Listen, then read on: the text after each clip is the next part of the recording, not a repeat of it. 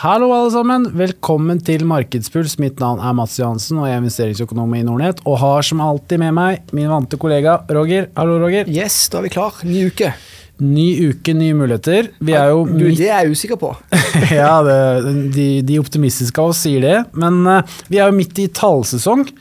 Uh, og midt imellom alt det vi har å gjøre her på kontoret, så tenkte vi å prate litt om det også. Så vi skal snakke om uh, disse Fang-aksjene i USA. At de har kommet med tall. Der er jo Microsoft har jo kommet med tall, og så vil det jo renne på med Og Netflix, selvfølgelig, men også Amazon.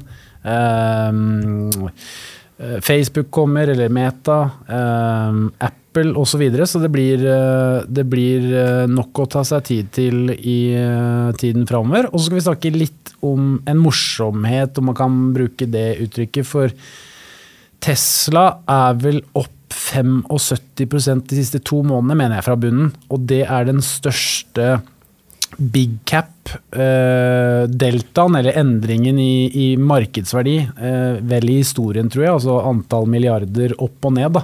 Den falt jo helt voldsomt og har steget helt ekstremt. Så det er vel en av de største, kall det, svingningene vi har sett i markedet noen gang. Så det er jo interessant. Ja, altså Tesla, men det er jo viktig. altså Tesla har vel falt nokså betydelig fra, ifra, ifra toppen. Mm. Så ja, kanskje det er en ny shortskvis på gang. Godt mulig. Hvis vi begynner her, Roger, så ser vi på disse Fang-aksjene. Og for de som følger oss på YouTube, så har jeg da printa ned eh, på grafen bak oss her eh, tallene til Amazon og Apple altså earnings per share, og den lyseblå kolonnen er det de rapporterer, altså den faktiske, faktiske fortjenesten per aksje, og mot det som er da ventet i den mer mørkeblå aksen. Og som dere ser her, Hvis dere ser i venstre bilde, og for de som hører på, så er venstre bilde så er jo Apple, og der ser man at uh, man stort sett har overgått estimatene til analytikerne.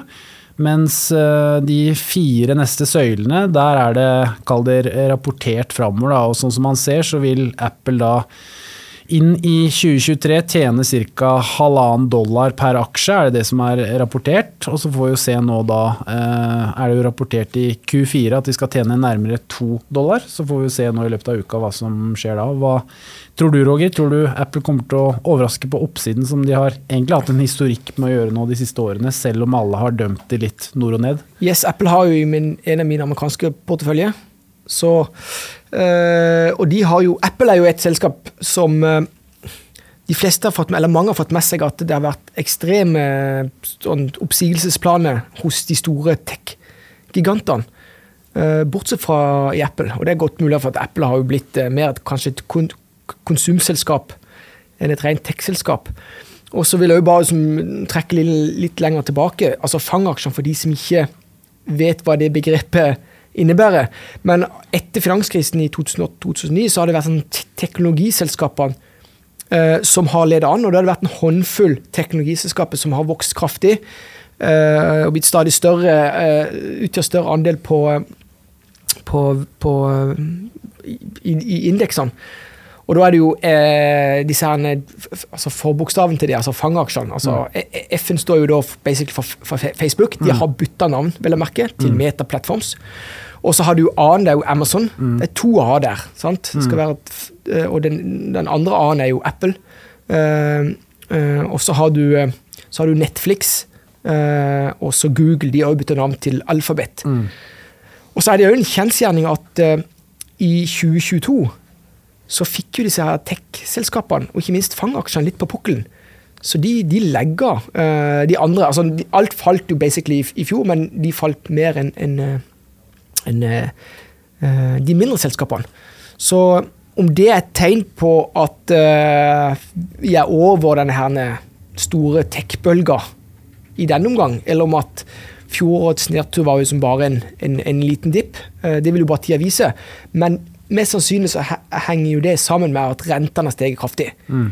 Og uh, matematikken er jo relativt enkel, eller for de som er interessert i finans som fagfelt, så er det jo matematikken er jo enkel. altså Du diskonterer fremtidig konstantstrømmer, og da blir jo ting du skal eh, tjene langt fram i tid, det blir mindre verdt når renta stiger. Steg jo brått i fjor. Um, sånn at hvis du justerer for renteeffekten, så er det ikke likere brutal uh, nedtur uh, i, i, i, disse selskapene. Nei, og jeg hadde jo uh, Paul Harper på, um, i, i Pengepodden i forrige uke. For de som er interessert, så kan de jo sitte og høre på den. Og han sa noe egentlig ganske interessant. Han sa at hvis du justerer for rentene og måler av alternativavkastning, da, så er jo markedet i dag egentlig like dyrt som det var rett før finanskrisen. Med tanke på da at earningsgilden er jo ned i forhold til at du har muligheten til trygge pengeplasseringer til 3,5% rente nå. Da. Så hvis du justerer for renteeffekten, så er jo faktisk Sånn som han sa selv, da, så er det ikke prisa inn estimatkutt i, blant selskapene. så Altså, hvis SMP 500 handler på 20 ganger earnings, da, så vil det si en, en, yield for deg som investor på 4% og Trekker du fra risiko for rente som er på 3,5 nå, så har du da en halv prosent i pluss. Da. Og det, det, gapet der da, har vært mye større historisk fordi renten har vært mye lavere. Så han argumenterte jo veldig for at estimatene sannsynligvis vil komme ganske mye ned i løpet av eh, Q4 og Q1. Eh, og således vil jo egentlig børsene handler på en mye høyere multiple enn hva som analytikerne ser for seg nå. Da. Så han, han, var veldig på det at det var et, et bear market rally det, i det markedet vi var på nå, samtidig som at han mente at det var dyrt, da, hvis du ser i forhold til rente. Og Det er jo et interessant poeng da, i forhold til, som vi kanskje ikke har snakka så mye om. Vi har snakka mye om renta, men vi har kanskje ikke snakka så mye om renta i forhold til alternativkostnaden i aksjer. Og Jeg vet ikke hva du har av, av meninger til det? Jo da, du kan ha flere selskaper. sant? Altså et, av, et, av, et av mine favorittselskaper er jo Tomra, som de aller fleste vet. Uh, Tomra er jo halvert fra toppen. Men, men, eh, justerer du for, uh, for renteoppgangen, så, så, er det basically den som har kicka inn. Ehm, så, så spørsmålet er eh, om Jeg iallfall jeg har kjørt det sporet, iallfall i argumentasjon, det er det at vi kom ifra tre veldig rare år. Det ene er at det er pandemi, hvor hele verdensøkonomien ble stengt ned. Nå er det jo siste som skal åpne opp igjen, det er jo Kina. Mm. Og det er ikke hvem som helst. Det er jo verdens nest største og kanskje nest viktigste økonomi òg. Sånn at kanskje vi nå setter i gang, kickstarter en, en, en ny vekstimpulse. Og, og, da er det ikke sikkert at, uh, at det ser så galt ut. Så, spørs, så spørsmålet, spørsmålet, er det at denne inflasjonen, om den da vil òg tikke litt oppover som en følge av det, og at renta kommer et takk til opp. Så, men det, det, vet vi ikke. Nei. Det er en ting som er iallfall sikkert, at, at uh, noe av altså inflasjonspresset Til syvende og sist så er det sånn at du skal justere for energipris og den type, men alt mates inn mm. til syvende og ja, ja. sist i, og nå, i, uh, nå fikk du tall, inflasjonstall på, på, fredag fra USA. Det kom ned til, til 5% inflasjon, som var liksom en bra eh, nedgang fra toppen. Men eh, alle snakker jo nå om at Kina skal åpne opp og det blir bra osv. Og, så videre, og vekstimpulser osv. Men for inflasjonen og renta så er jo ikke det nødvendigvis bra. Det kan være sektorspesifikt. Shippingsektoren på Oslo Børs, oljesektor, råvaresektor kan, være, kan det være bra for i forhold til økt etterspørsel osv. Men det er jo det som egentlig blir case her, å se på når Kina nå begynner å gå for, for fulle, fulle mugger, for å si det på den måten, om den inflasjonen da vil bite seg enda mer fast, da, og at man sentralbankene verden over kanskje må sette på renta enda mer, for du har en sånn ekstern sak som ikke er inne i bildet enda da. Eller så er jo motsatsen til det, for å være litt sånn djevelens advokat, det er jo det at eh, når maskineriet, det kinesiske maskineriet kom i gang igjen, og det er jo det som tross alt har sørga for Jeg vil si at de har spredd deflasjon rundt om he på hele kloden mm. i mange, mange år. Vil de da kunne fortsette med det uh, i årene som kommer? Sånn at så jeg er litt sånn jeg er ikke sånn, jeg er litt sånn engstelig for å trekke noen sånn bastante konklusjoner basert for at vi kommer fra veldig veldig spesiell ja, periode. Ja, Jeg er helt enig. Det er bare at det er, det er, en, det er interessante faktorer, altså motstridende faktorer her, som kan spille ut på forskjellige måter. Da. Og det er jo det som ja, blir kanskje 2023s case når Kina da virkelig kommer i gang. Hva mm. vil skje med En ting er den sykliske industrien, det kan man vel alle tenke seg blir bedre med tanke på at du får verdens største importør av olje i gang igjen, for å si det på den måten. Men en annen ting er jo den inflasjonen, om det vil spre seg mye mm. mer. da. Eh, og om den blir mye mer sticky enn hva man kanskje skulle tro. da. Og det, sånn Historisk så har jo det vist seg å stemme, i hvert fall. At når det først kommer en inflasjon, så kommer det også en lønnsspiral og liksom ting følger på. Eller så vil man jo få den rentevåpenet opp, som du sier, og du får masse leos i, i sektorer, du får resesjon, og man begynner på nytt igjen. Såkalt myk landing, som man sier. Vi spiller jo inn denne sendinga mandag 30. januar. Eh, om to dager så er det jo eh, årets første Fed-møte. Så da får vi kanskje noen litt mer eh, kjøtt på beinet hva angår tankesettet til, eh, til, til Fed. da. Mm. Eh, renta blir jo etter alt å dømme satt opp med 0,25 ved denne uh, anledningen. Og så kommer det kanskje 0,25, det er for det som er signalisert i rentebanen. Mm. Og da er vi vel oppe på 5 ja. styringsrente, eller Fed funds rate, i, uh, i uh, USA. Mm. kort vi har jo snakka litt om Netflix. Microsoft har vi ikke vært innom, men de også har levert tall. Så kommer jo disse gigantene i løpet av uken nå og neste uke. Hvis du ser på de to øh, første delen av fangaksjene her, hvis du ser på hvis du ser på Netflix og Microsoft, eh, hva syns du om de tallene? Jeg syns Netflix var relativt positivt, og så kom jo Microsoft litt inn på den svake enden. Du så jo i markedet også, det reagerte først opp, men så falt det litt på eh, i aftermarketen der. Ja, Microsoft har vel signalisert uh, en del oppsigelse. Mm. Men Microsoft, noe som er som virkelig i dagen altså De har jo vært, vært investert tungt inn i dette her uh, chat-GPT. Uh, mm -hmm. denne her Artificial intelligence er jo, er jo, det nye store. Det er blitt jobba og kommentert utrolig mye kapital innenfor det spacet.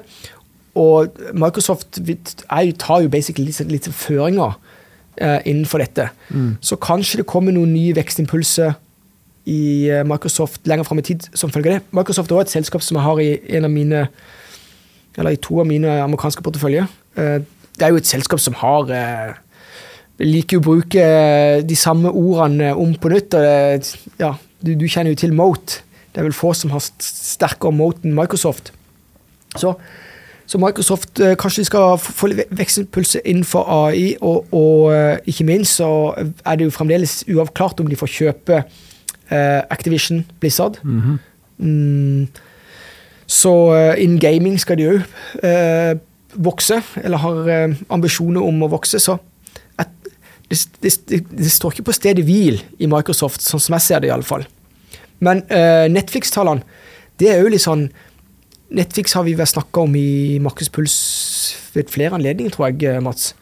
Netflix ble jo i sin tid mm, eh, fikk en høyere market cap enn Disney, tror jeg. Mm. Eh, og det betyr at det, sånn, det, er ikke så mange Altså er du liksom topp to eh, blant disse her eh, Blant strømgigantene, så har du jo skaff, skaffa deg et fotfeste. Det Netflix eh, Aksjonærene har måttet, liksom, de, måtte, de, de, har gått på en, en sånn, hva vi kaller en shakeout eh, når, når, toppen nåddes i forhold til antall brukere, så fant de ut at ja, det er mange gratisbrukere her. Mange som deler samme passord. Så de har jo da jobba i flere kvartaler med hvordan skal vi få alle disse brukerne vi har, til å betale inn mer. Mm. Og det virker som at de, de har funnet en eller annen eh, løsning på det, som, som, viser seg i resultatene nå.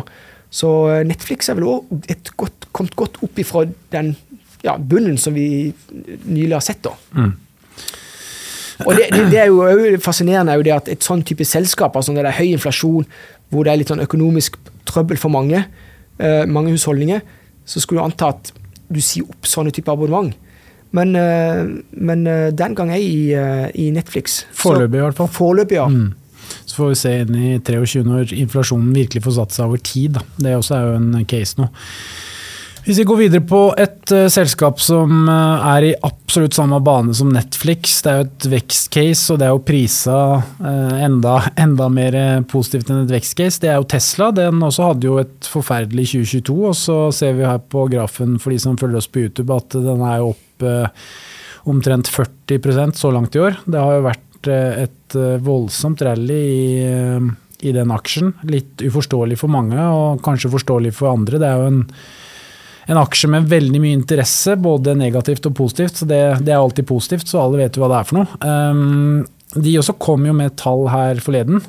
Uh, som var, I forrige uke. eh, Ja, som var relativt bra, egentlig. De leverer jo greit, og det er kanskje den største nyheten som var ja, positivt for forbruker, men kanskje negativt for eier, var jo det at de har satt ned prisen nå, så jeg, på bilene. Eh, En sånn modell 3, en sånn masseprodusert, eh, kall det allmenn Tesla, den ble vel satt ned til omkring rundt 400 norske 400 000 norske kroner.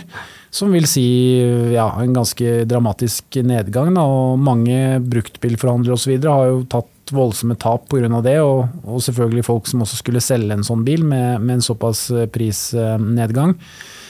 Eh, Men det tyder jo på at eh, ting fungerer, da, hvis du kan selge ting billigere, du får høyere produksjonsvolum. Så etter hvert så kanskje marginen er såpass bra på selve produseringen at de vil tjene på det, og etter hvert da enda mer markedsandeler verden over. Jeg vet ikke. Nå er det jo sånn at Reglene for å komme inn i SMP 500 er nokså strenge. altså Et selskap må jo da vise til liksom, at de, de, de må eh, tjene penger, og det gjorde de. Nå husker jeg ikke eksakt hva det men det, er jo, det begynner jo å bli et par år siden. Ja, de de tjente tjente penger på klimakvoter. ja, Sånn men, var ja, men en var, periode. var det ikke det? Så det, kan det være et par år siden? Ja, de Og så- trada det og og, litt sånn fiksfakseri, men de, da fikk de det til å gå i pluss på driften. Men det Ja. var jo ikke på, på driften, det var jo på Nei, men hør, men hør her. Nå, håper jeg cut the crap, uh, uh, Mats. Er det at når Tesla styres, så har de hatt Av Elon Musk, på godt og vondt. Han har jo en enorm marketing power. Sånn at de har ikke markedsføringsbudsjett. Sånn at de har klart å vokse dette selskapet nærmest gratis. Mm. Altså, Tesla har jo hatt Ja, ja. har, har fått penger kasta etter seg, og da har de klart å bygge skala på produksjonssida. Og nå er de jo i den situasjonen det med at når, når jeg hører at et selskap som har faktisk bygd skala, har kommet opp på det nivået, og de begynner å kutte, kutte priser, da er mer bekymra for de som har dårligst produksjonslinje. De som ikke har starta med en fullintegrert altså E- E- EV-satsing. Ikke vel? Toyota er jo et av de selskapene. Så, så, så ikke uten at vi skal liksom reflektere over prisinga i markedet. Aksjen er jo var ikke den oppe i 300-400 dollar? Jo. Sant? Så han er, jo, han er jo kommet godt ned ifra disse euforiske eh, Altså den toppen var det i fjor eller forfjor. Og la meg understreke, den er fortsatt dyr på Hvis du ser rent matematisk på Ja. det, multippelmessig, så er den jo fortsatt dyr, men det har den jo alltid vært, og vil sannsynligvis alltid være, gitt de faktorene du snakker Ja, om, Elon ja. Musk blant Ja, og Buffett sier jo det, eller eh, de og Charlie Munger også, men altså husk på det, at i det korte bildet så er det jo eh, litt av denne euforien som styrer, styrer galskapen i, eh, i aksjemarkedet, men på lengre sikt så er, det jo, så er jo aksjemarkedet en sånn weighing-maskin.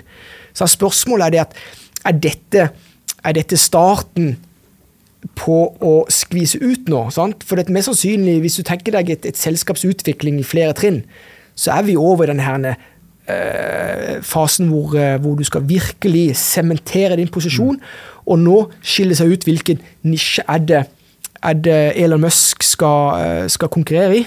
Og da er de jo mot massemarkedet. Mot Volkswagen, mot Toyota. ikke vel? Toyota fikk vel, eller har vel fått ny sjef nå for første gang, og de har vel ikke satsa på EV.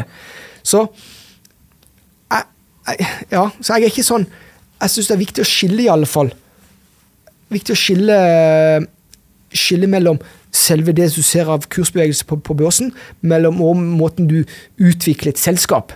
Eh, Tesla har utrolig mange, så lenge Elon Musk er det. Han har, de, de, de, har jo ikke, de bruker ikke penger på marketing. Spør Volkswagen. Audi, hvor mye penger bruker de ikke på Toyota? De har ing- Apple gjorde jo akkurat det samme med Steve Jobs. De har jo nesten ikke marketingbudsjett. Så så fort, noen, noen, eh, så fort det kommer nytt produkt, f.eks. for Tesla, eller kommer nytt produkt fra Apple Gud bedre, alle i verden skriver om det. Så, så det og det er, da begynner vi å snakke om sånn, sånn grunnleggende mote, og så er det viktig å beskytte, beskytte det. Eh, og da må jo da Elon Musk, eh, Elon Musk eh, eh, å ivareta brandet, eh, verdien av det brandet, og ikke eh, kaste det på, på eh, ja, eh, Sjøen. på sjøen, ja. Rett og slett. Så det blir spennende å følge Tesla, men disse store bevegelser på kort tid ja, må, Det ligger vel i kortene at det må være noe shortskvis, og det må være litt av hvert. Ja, så hva som altså, skjer på kort sikt, det er, det vanskelig liksom, Ja, å, å du, forutsi. du ser jo på indeksen, altså Nasdaq er opp 10% på indeksnivå nå i løpet av den måneden her, så det har jo vært liksom alt som altså Fjorårets tapere har jo blitt årets Mm. vinnere så langt, da. Og det er jo kanskje en sånn forsinket nyttårseffekt, for å kalle det det. da. Eh, og så får vi jo se hvordan det går videre. Da. Men hvis vi skal begynne å gå 10% i måneden, så kan det jo bli helt fantastisk, selvfølgelig. Jeg tviler jo på det, men eh, ja, det er, det er, som du sier, du, du får mye uh, svar nå rundt, uh, rundt, tallene som kommer, og ikke minst guidingen inn i, i 2023. Da. Det er jo det som blir det absolutt viktigste å følge med på, for da får man jo litt mer sånn kjøtt på beinet i forhold til hvordan man tror det kommer til å gå da, med inflasjon, renter ja, og markedet for øvrig. Da. Mm. Neida, men så er det spennende at det skjer noe. Og ja Rett og slett. Så Tesla var en, en høydare i forrige uke. mm, mm. Ja, men Med den høydaren, Roger, så avslutter vi episoden og sier tusen takk til dere som både så på og hørte på, og så prates vi igjen neste uke. Ha det bra.